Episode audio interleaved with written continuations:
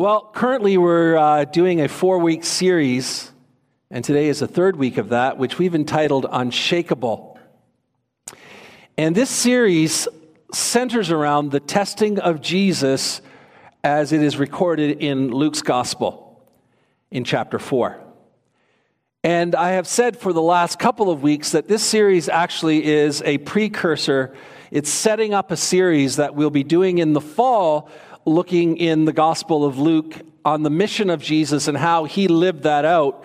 And we're going to be doing a series entitled Living the Mission. Now, the purpose of this series is to remind us if we're going to live out the mission of Jesus, we must be completely committed to the mission of Jesus. And I think that makes a lot of sense. Our commitment to Jesus, our commitment to the mission of Jesus, is cemented through the seasons of testing in our lives. Times when we stand against the distractions and we stay focused on the mission of what Jesus has called us to and how he's called us to live. Now, the enemy's purpose in this passage, in this particular testing event, is to get Jesus to depart from his mission so that the mission of God to restore lost humanity would fail. And Jesus will have none of it. He is unshakable. And so I believe that as we look at this passage, it reveals a lot to us about the character of Satan, the methods of Satan. I believe this passage gives us insight in how Satan will try and distract us from our mission as well, our focus on God's plan for our lives and our church and our families. And so we need to be aware of his tactics. We need to be completely committed to his mission so that, like Jesus, we too will be unshakable. So, in the first week, we laid the groundwork for the series and we considered what was leading up to it because we said that will help us understand. And so we looked at the baptism of Jesus, his genealogy, and the leading of the Holy Spirit. Then last week we highlighted that when you look at the three tests that are found in this passage, they center around the same conversation that Satan had with Eve in the garden when he caused humanity to fail. And you look at the three tests centered around physical appetite, power, and protection. And so we focused on the first one last week, physical appetite, and we were reminded of the importance of trusting God to provide for us what we need. Our trust in God, we said, is based on the depth of our relationship with God. You can't trust those you don't know. And so today we're going to look at the second test, which is centered in the theme of power. And we're going to read together Luke chapter 4, verses 5 to 8. It says, The devil led him up to a high place and showed him in an instant all the kingdoms of the world. And he said to him, I will give you all their authority and splendor. It has been given to me, and I can give it to anyone I want to. If you worship me, it will all be yours. Jesus answered, It is written, Worship the Lord your God and serve Him only. So let's look at the second test. Let's begin with the offer. The offer.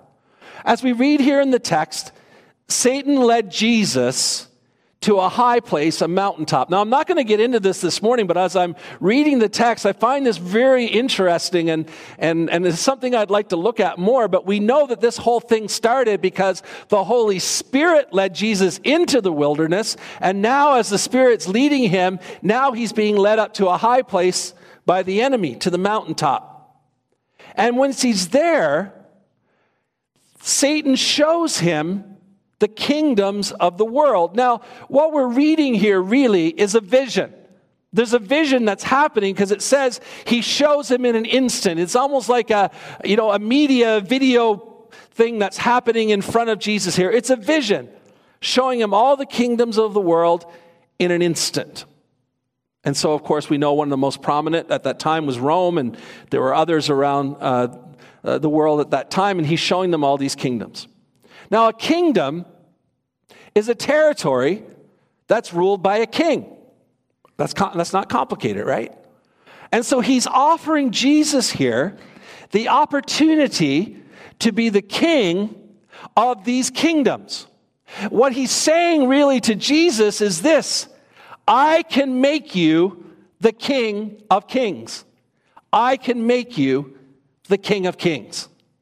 He's attempting to appeal to lust for power by showing Jesus visually what looks good, what looks pleasing. And he claims that he can give this to whomever he chooses because he says, All this has been given to me. I own all of this, I'm in control of all of this. And what's interesting is that Jesus doesn't argue with him about that. Jesus doesn't debate that with him. He doesn't disagree with him in, in terms of what Satan is saying here.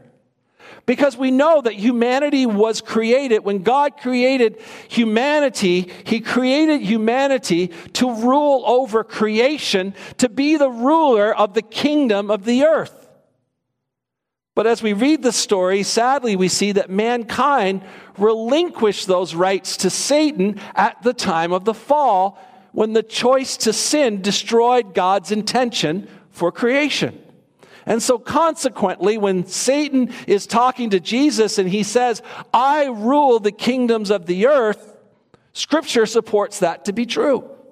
In fact, in Jesus' own words in John 12 31, John 14 30, and John 16 11, Jesus refers to Satan in these passages as the prince or ruler of this world. In 2 Corinthians 4, verse 4, Paul calls Satan the God, small g, of this world. In 1 John 5:19 we read that yes, we are the children of God, we are loved by God, but the whole world is under the control of Satan. And so Satan does have authority over the kingdoms of the earth at this present time when this scripture is recorded and this conversation is taking place and he can indeed give it to whomever he chooses. Probably one of the only times he's not lying. Now, the idea of Jesus having authority over the kingdoms of the world may not in itself be wrong. But it does matter from whom this authority is received. And it does matter when it is received and it does matter through what means it is received. And so we see the offer. The second thing I want us to see is the price. The offer to rule the kingdoms of the earth would come at a steep price with a very significant condition for Jesus. The price is to bow down and worship Satan. Jesus is being asked here to worship God's enemy as a terms of condition. Falling down at one's feet, when we read that in Scripture, was to yield to the authority of the person, recognizing the authority of that person, to pay homage to them. And worship is a matter of allegiance. And so the purpose here is to get Jesus to compromise. You don't have to wait, Jesus. I know that all these things are promised to you down the road, and there's all these things that have to happen, but you don't have to wait, Jesus. You can have it now. You can have it now. And not only can He have it now, Jesus, not only am I willing to give it to you right now before any of that, I'm actually going to make it more convenient for you because I'm going to give it to you in a way that allows you to avoid the suffering of the cross. Now, the end justifies the means, Jesus. Come on. We know that's where you're headed anyway, so you can get what you want the easy way. Live in the moment, Jesus. Enjoy this instant gratification without the thought of any consequences, Jesus. That's what I'm offering you. Now, the problem with this offer and the problem with the price is that Satan's offer is limited. He can only offer the kingdom of the earth. That's all he has.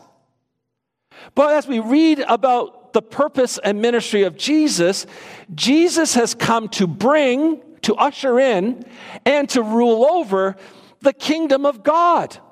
Not the kingdom only of the earth, but the kingdom of God.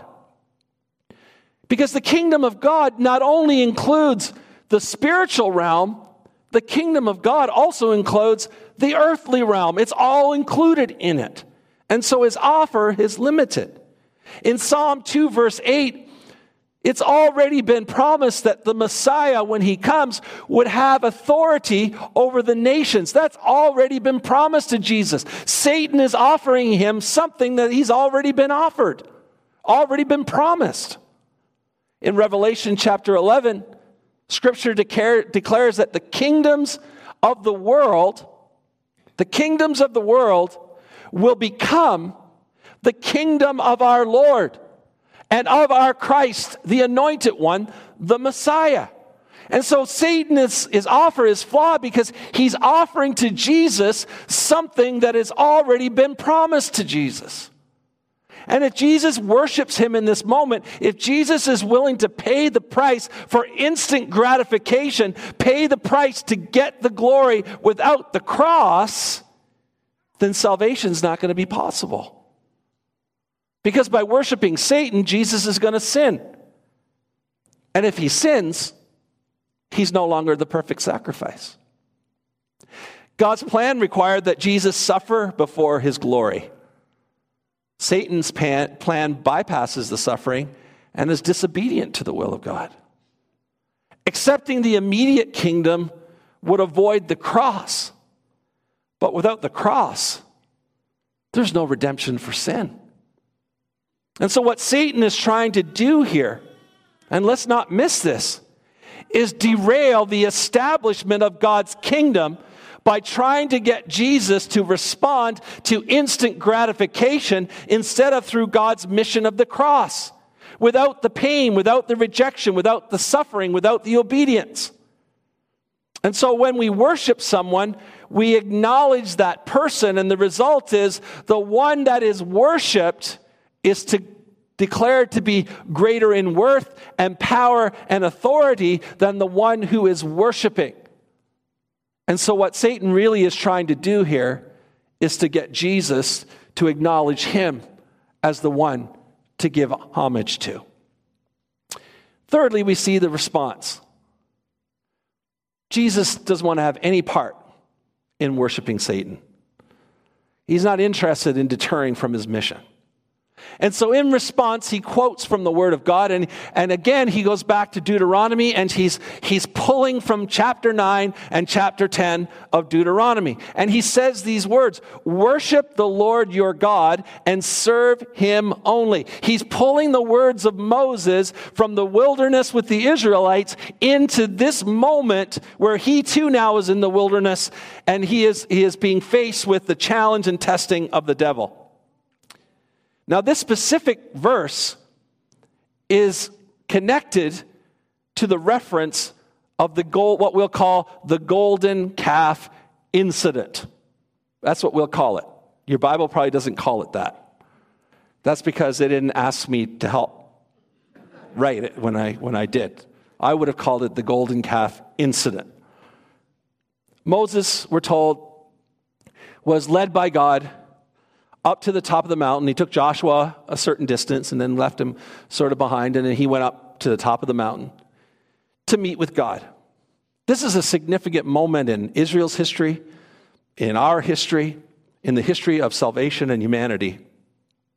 This is where God begins to lay down his covenant in attempts to restore relationship with his creation. And the very finger of God writes on the tablets of stone his commandments and his law. We're told that Moses is gone for how many days? 40 days. Not a coincidence. for three months previous, he was visible. He was the obvious leader to the Israelites. They knew he was the man in charge. Every day he stood up. You talk about micromanaging. I mean, every single detail he stood up every day and brought instruction to, you know, from God to the people, just, just spoon feeding them really, literally through, through, the, through the wilderness. All of a sudden now, there's no visible leader. He's gone. He's absent. And he's been gone longer than they thought. Well, I thought Moses was just kind of going up on the mountain. He'd be back in a day or so. And now it's 40 days and 40 nights, and there's still, he's still not around. And restlessness begins to set in from the delay. And a group of people who took matters in their own hands came to Aaron and they said, Listen, we have a problem here. Moses is gone, and, and we need a new God to worship.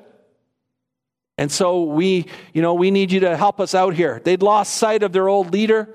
They'd lost sight of their link to God. They'd lost sight of the presence of God. And they couldn't wait. They were impatient. They couldn't wait for God, for Moses to return, for the presence of God to become visible in their camp again. They just couldn't wait. And so they began to panic. They needed a God who was visible. They needed something tangible, something they could see, put their hands on. And they needed to respond now, right at this moment. And so they were willing to turn away from God's plan because, uh, despite all that God had done for them up to this point, they were ready to throw it all away because it appeared that God's plan was delayed. And they turned to another God that they presumed would bring immediate results. It's an intimidating situation for Aaron. The pressure's on. I don't think Aaron wanted to do this, but he gave in and he did it. So he said, Take off all your gold. And they responded. They brought it to him. And he crafted an image. He fashioned it with his hands, we're told. And he has this golden calf in the midst of the camp. And people began to worship and said, We'll get to worshiping God tomorrow. But for now, we want to worship what we can see, what we can touch, what we're in control of, what we've made ourselves. And we'll get to God later. Well, meanwhile, Moses is on the mountain. And God interrupts the conference to say, Moses, we got a little problem down below. The people have corrupted themselves. Word corrupted means spoil, decay, rot. Something's gone bad, Moses. I can smell it from here. And since he left there, there had been a change for the worst, and now he's got to go down and deal with this immediately. Moses is unaware of how corrupt it's gotten. And so he makes his way down. He connects back up with Joshua, and they, they can hear the noise as they're approaching the camp. And Joshua says, I think they're at war. I hear the sound of war. And Moses knew better. He was angry. He said, That's, that's not what's happening. That's not the sound of war. And when he arrived, his fears were confirmed, and he saw it with his own eyes. He saw this calf in the midst of the people, and the people worshiping and dancing around it, and paying their homage to it, and bowing down before it. He destroyed it. In fact, Moses did what probably a lot of us would do. I read that and I go, yeah, that's what I'd do. I mean, he grounded it up. He made them drink it in their drink. Oh, yeah, you want this? right? You know, he was, he was pretty intense. You see, if God was going to lead the Israelites, they'd have to commit themselves to him alone. Full surrender, full sub- obedience. And so in verse 10, Moses told them, Listen, you have to worship the Lord only and serve Him. There's no other God that can be worshiped. There's no other way but God's way. There's no other timing other than God's timing. They need to trust God even when they couldn't see. And so here we are in Jesus on the mountain, and he's committed to God's way. He's committed to God's timing without compromise. God and God alone would be the object of his allegiance. God and God alone would be given divine honor in his life. Now, it's interesting in Matthew's account, in this particular temptation, Jesus says to Satan, Away with you. Away with you. Get behind me. Get out of my way. Get out of my, st- my sight. Stop blocking my path, is what it literally means. Stop trying to hinder the mission. Now, what I find interesting is that Matthew uses the exact same language one other place in 16, verse 23. And it's when Jesus is speaking to those, to his disciples, and he says, Listen, You know what? In time, I'm going to die on the cross. I need to die on the cross.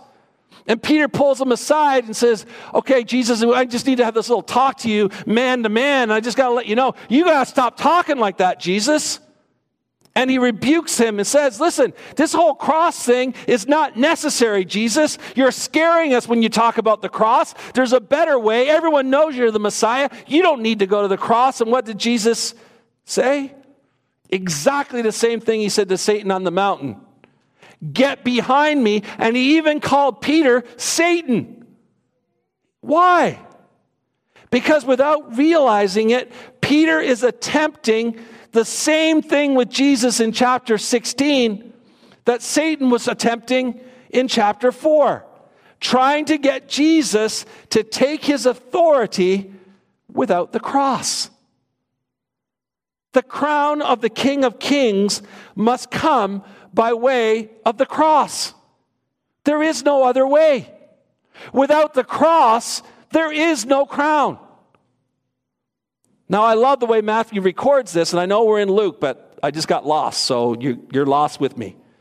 Isn't there a song from the 80s? If we are lost, we are lost together? Yeah. Tyler can play it later when he comes back up. Fast forward, and Matthew ends his gospel with Jesus standing on another mountain after the cross. And what are the words out of his mouth to his disciples? His final words. This is what he says. He's giving his mission. They're going to carry on what he began, and this is what he said All authority has been given to me where? In heaven and on earth. Not just on earth, in heaven and on earth. It didn't come by compromise. It didn't come by being distracted from God's mission. It came from suffering in obedience to God's purpose and God's mission, in God's way, in God's time. And now the followers of Jesus are being asked to do the same. I'm leaving, you're carrying this on until I return down the road. Carry on the mission, but carry it on in God's way and carry it on in God's time. So, what can we pull from this this morning? Three observations I'd like to draw from the second testing of Jesus. First is vision. And by vision, I mean sight, not as in future planning. Vision. During this particular test of Jesus, Satan attempts Jesus to abandon the mission by appealing to him visually through the lust of the eyes. We need to be reminded this morning that Satan will do the same and attempt to do the same with us. Now, seeing can be a problematic in two ways. First, by drawing our attention to things that are appealing to us, Satan not only showed him the kingdom, he showed him the splendor of the kingdom. Things that are appealing to us, things that we want to see, things that we are drawn to in our nature. Things like materialism. You see that car. Yesterday, as I was continuing my Saturday morning garage sale thing, I could do a whole series on my experiences at garage sales. This beautiful little Fiat sports car sitting out in front of the house and I joked, Is that for sale? And he said, Actually, yes. And then I got scared because I thought I was too far in. I just looked at that and I thought, I think I might be able to fit inside of that. I don't know. I could see me hanging out of it. It was nice. Or you go to, you see someone's home and it's a beautiful home. Or they're wearing really nice clothes or jewelry, or they're just going or getting back from an amazing vacation destination and you see these things and you think, man, what I wouldn't give to be able to have some of that. I, I want that car. I want that house. I want that vacation. I want that jewelry. I want that clothes. And sometimes we want these things so bad that, that some people make, uh, you know, they, they make compromises in their lives. They make poor decisions because they want it so bad. Perhaps we make decisions and sacrifices that negatively affect our relationship with God. That, that in pursuit of these things, God gets lost along the way. Or maybe it, it, affects our relationship with others, our spouse and our children, because we're so driven to these things. And in order to get these things, there's just got to be, you know, things along the way that get discarded. These things can become a distraction for us, can become a priority and overpower our focus on God. And, you know, not all of us struggle with that, but I've met many people along the way really driven. And I'm going to tell you, if you especially come from an upbringing where you had very little, the drive to gain is so linked to your value and self esteem that so often you'll get lost in trying to accomplish these things and gain these things because somehow it makes you feel approved and successful. So we have to be careful. Sometimes we look at power and position. To observe, we observe people in leadership positions. We want that as well. I remember as a youth pastor, you know, so often it was so frustrating because senior pastors, they just don't get it, you know? Like, as a youth pastor, you know what's best. And, and we had this ongoing joke if I were senior pastor, things would be different around here. And he always said, I have no doubt. Well, then one day I found myself sitting at his desk. He was gone. I was the new senior pastor. It was pretty lonely. Because as much as the other staff like you, you're still the senior and you're, you're lonely and you're down the hall and then there's a problem and you don't know whose desk to put it on because there is no other desk, it's yours. And so we look at people in leadership positions. People joke when they come to my office, you're gonna, I'm going to sit in your chair. I'm like, have at it. Park in my spot, which I don't have, technically. And so we want these positions. We want to be the boss. We want to be on that level. We want to succeed. And there's nothing wrong with success in our lives, but sometimes we might have to compromise to make it happen, to get ahead, to climb the ladder. People do this every day of their lives. They compromise their integrity, they compromise their character, they compromise their families, they compromise their faith to, to climb up another ladder in their career that they can't get to at this time without compromise. And all of a sudden, you got to be careful because you're consumed and your focus is off God. Satan uses vision with relationships. You may be here today and maybe you're not in one and you really would like to. You're drawn to an attractive person. You're drawn to an attractive personality, but perhaps they're not the person you should be with. Perhaps it's not good for you. Perhaps it's not right. Perhaps you're here today and you're married. And maybe you're drawn to someone that's not your spouse. Maybe you work with this person or you know this person from somewhere. And all of a sudden you're struggling because you're finding yourself becoming emotionally attached, which can lead to more serious acts if it hasn't already. It can end in compromise, it can end in broken trust. One of the most dangerous issues that relate to relationship and seeing and vision is pornography.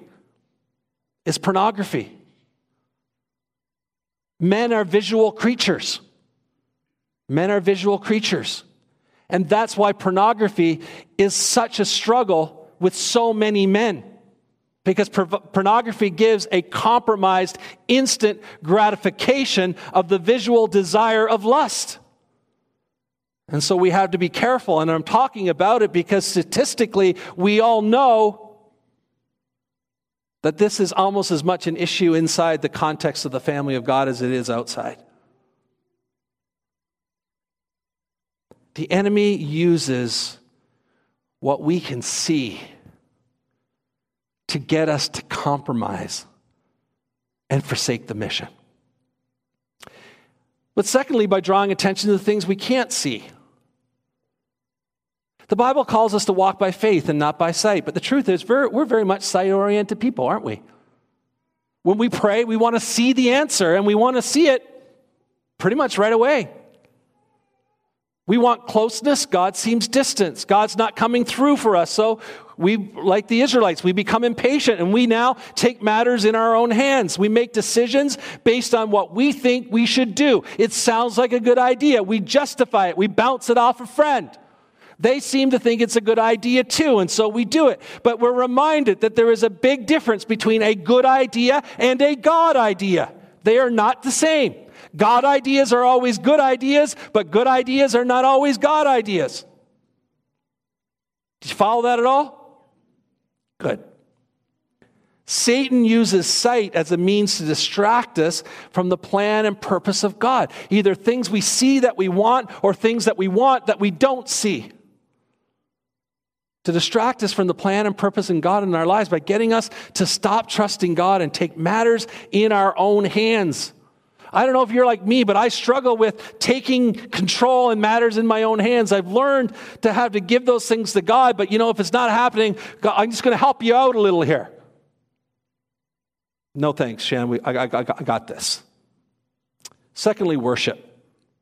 You know, when we talk about worship, we often think in terms of a church service like we so beautifully enjoyed this morning. We think of music, which we heard so beautifully played this morning, and singing, and so on. Sadly, over the last 20, 30 years, churches have fought so much over the issue of worship, over styles of worship and preferences of worship in an attempt oftentimes just to protect what we that we feel sacred and important. Truthfully, what we're often fighting to protect is our own preferences and our own comfort zones. But we need to understand that worship can't be confined as wonderful as it is when we gather, and I wouldn't want to miss it for anything, and the community that's here, and God's presence that is here, and what He's doing when we gather, worship cannot be confined to a church worship service. It can't be confined to volume levels or song selections. We can't limit worship like that. Worship is who we are before God. Worship is how we live our lives in relationship with God on a daily basis. You know, we stand here this morning and raise our hands, but before we leave the building, you know, we're mean to someone or we, we say the wrong thing or we think the wrong thought or we do the wrong thing. You know, we think it's okay because we did the worship. No, you're still worshiping. As you're grunting going out the door, that's your worship. How we treat others. Jesus said, This is how they're going to know that you belong to me by the way you love each other. That's going to be the testimony. Not whether your hands are raised or you wave flags or you dance up and down the aisles or any of that stuff. That's not what's going to convince people that you belong to me. It's how you love each other. That's worship. How you love each other in here, how you love your family, how you love the people in the streets, how you love the people in your neighborhood and at work and all of those places. That is your worship. How you live before them every day is your worship. Because how we live is a reflection of who we serve. And who we serve is a reflection of who we worship. You can't separate worship from serving. And Bob Dylan, that great theologian with a nasally voice, tells us I was, I was going to attempt to do the voice, but I won't. You got to serve somebody, right? You got to serve somebody. It might be the devil and it might be the Lord, but you got to serve somebody. A lot of truth in that statement. We're serving somebody, we're worshiping somebody. All day long, we're worshiping somebody. The question is who's the focus of our worship? How do we serve? What are, are we serving our ambitions? Are we lying in bed at night dreaming of how we can accomplish the next thing? Are we out of bed first thing in the morning and we get up and wake up the birds and the squirrels? Because we're so driven to our ambitions and trying to figure it out. Is that who we're serving? Are we serving our emotions? I think there's never been a generation in history that served their emotions more than this one. How I feel, what I want, how I want to feel has become more important than anything. And all of life revolves around how I feel. Are we worshiping our emotions? You know, sometimes that's what worship in church becomes. If I'm not emotionally moved, it wasn't a great worship service, even though the words were straight from the Word of God and the presence of God was here. But if I'm not stirred emotionally, somehow I can't worship. Well, at that point, you're worshiping worship. We worship our emotions, we worship our egos. The point is, is God the number one priority of our lives? Does faith shape our lives, how we live every day? Is Jesus really the Lord of all areas of our lives? Our ambitions, our emotions, our ego, our circumstances. Is he the Lord of all of that? Or do we serve ourselves? Do we serve our careers? Do we serve our interests and our passions, our dreams and our goals? Do we, do we serve things? See, Satan attempts to shift our focus away from God towards other things because his goal is that we would worship things other than worshiping God. Because when we worship things, we're actually worshiping him. Because anything that takes worship away from God is anti God. Thirdly and finally, timing. We live in a culture that promotes instant gratification. Technology caters to this mindset. We don't want to wait for anything. We don't want to even go grocery shopping anymore. We just want to pull up and have them bring it out. In fact, we don't even want to pull up anymore, be at the GO station waiting for me when I get there. I mean, it's the world we give it. We don't like slow traffic. We don't like slow lineups. We don't like slow computers. This morning at the final minute, Sarah informed me that for some reason the sermon keynote wasn't on the computer. I think I forgot to put it there, Sarah. I think that was the problem. But since Mike's not here, let's blame the fact that he lost it somehow. And all of a sudden I thought, okay, I can do this. I'll just go back there. I'll take last week's, I'll open my notes on my phone and I'll make the changes and we'll make it happen. And I'm on the computer and I'm waiting and I'm waiting. And I said to Sarah, this computer is so slow. It's so slow. 20 years ago, that would have been a rocket. It was so slow because that's the age we live in. It's got to be quick. We can't have slow internet. We can't have slow computers. We can't have long lineups. We can't have slow traffic. It needs to come quick. We can't be bothered going in the store. We'll just get it on, on the way out the door. We want it quick. And not only do we want things fast, we want them with minimum sacrifice. I want you to deliver it to me, but I want to pay extra for that. We don't want to pay the cost. We don't want to put up with the pain or the inconvenience. We just want it easy. We live in a culture that celebrates the attitude of live in the moment, no regrets, just don't think about tomorrow, just, just do it. And it's become problematic. It's problematic for marriages because people don't want to do the hard work anymore. You think my father wanted to spend 50 something years with my mother? I'll guarantee you he didn't. That's why he died first, I know. he wanted out. God, give me a heart attack now. Right? People don't want to do the hard work. I look back even for us. I mean, we're, we're, we're rookies, really, but 30 years next month. Do you know how many of our friends didn't make it past seven? Most of the people we know, have, or many of the people we know, didn't make it this far. They haven't. People don't want to do the hard work. It's a lot easier to walk away. If you don't think that this woman hasn't wanted to walk away from me, you're out of your mind. Do you know how many times I wanted to leave me? And everywhere I went, there I was. It's easier to walk away. No one wants to do the hard work. Just get a new spouse. Just be free with all the hard work and the difficulties, right? Because it'll be better next time. Yeah, because all the crap that you brought to the relationship, you're just going to drag it into the new one, but somehow magically it's going to be better. Well, it isn't. That's right. I want to be happy now, is what we say. This person's holding me back. This person's not meeting my needs. I'm gone. I'm out. Easier to leave than it is to stay. Work through your problems. It affects our careers. I want to accomplish a certain level. I want to be paid a certain amount. I want recognition in my field, but I want it now. And if I got to compromise my integrity to get there, if I got to throw some people under the bus, if I got to do some things that are questionable, if I got to neglect my family, and lose them in the process, well, that's a price I'm willing to pay because I can't live my life and not attain that level.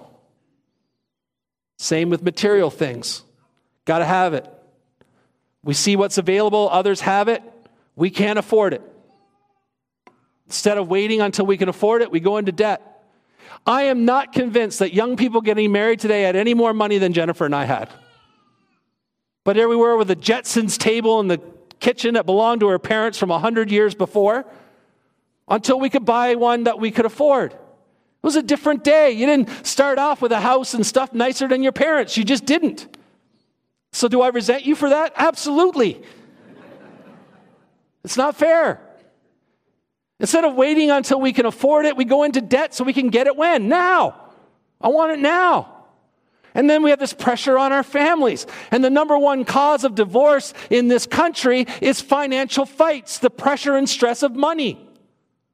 And tears families apart. Satan promised Jesus authority, but he promised, you know, but by trusting God and by being obedient to God's plan in God's way, in God's time, Jesus got more authority than he was ever offered by Satan, but he just did it in God's way and God's time. But Satan wants us to want things so bad that we're willing to compromise and take what is flawed and what is limited to become captive instead of free and what we do is we end up chasing empty promises, not reality. And at the end of the day, we're surrounded by the stuff, but our family is broken or our family is gone, and the people who matter the most aren't a part of it. And we are sitting there empty, thinking, all this stuff was supposed to make me happy, but I'm not. Trust God. Trust God's plan. Trust God's time. That's what Jesus is communicating here. Yes, Satan, you're offering me an amazing opportunity, and it comes at little price, and it comes without waiting. But I'm just going to stick with God's plan, God's time, God's way. And He came through. And that's what we need to be reminded of this morning. I'm going to invite the worship team to come. Folks, we need to be reminded this morning that there is an enemy who desires to destroy and deceive and distract us from God's mission. But in studying the life of Jesus here, we are reminded that we can overcome the enemy through the authority of Jesus and in the power of the Spirit who leads our lives. The enemy is going to attempt to show us what we think we need. What we need more than anything is to stay focused on Jesus Christ. The enemy is going to attempt to get us to shift our serving, giving the best of ourselves, shift that away from serving God to serving ourselves and to serving temporary things. But we need to be stay focused on Jesus Christ. The enemy will attempt to prey on our struggle with patience and timing and try to get us to act inappropriately, out of context, outside of God's plan and purpose for us. But we must trust God. If we're going to live the mission of Jesus, we must be completely committed to the mission of Jesus and be unshakable. Would you stand with me this morning? And as the worship team leads us today, first and foremost, what I'd like to invite you to do is that during this time of worship, allow the Holy Spirit to continue to speak into your heart, into your mind, into your life. You see, because I don't know what God's saying to you. But I'm sure He's dealing with specifics in your life today, specifics that maybe none of us even know. But as we worship Him for the next few moments, I would invite you just to allow yourself to, to push all that other stuff aside and to hear from Him this morning and, and just to realign your life before you walk back out these doors. An act of repentance, an act of recognition and remorse, and seeing the need to do something different and then go out and live it. And if you're here this morning and there's a need in your life and you'd like us to pray for you. I'm going to invite those from the prayer team that are here this morning. Pastor Mark is, is away on vacation, well deserved vacation. He's not here this morning, but those of you who are here and part of our prayer team, if you would come, and we just want to pray with you, whatever your need is this morning, to encourage you and pray with you before we send you on your way. So, can we take the next few moments to allow God to just really, by His Spirit, put all of this in context for each of us individually this morning? So that when we leave, we can say, you know what? That wasn't just a random service to get through. God showed me something really significant for my life this morning.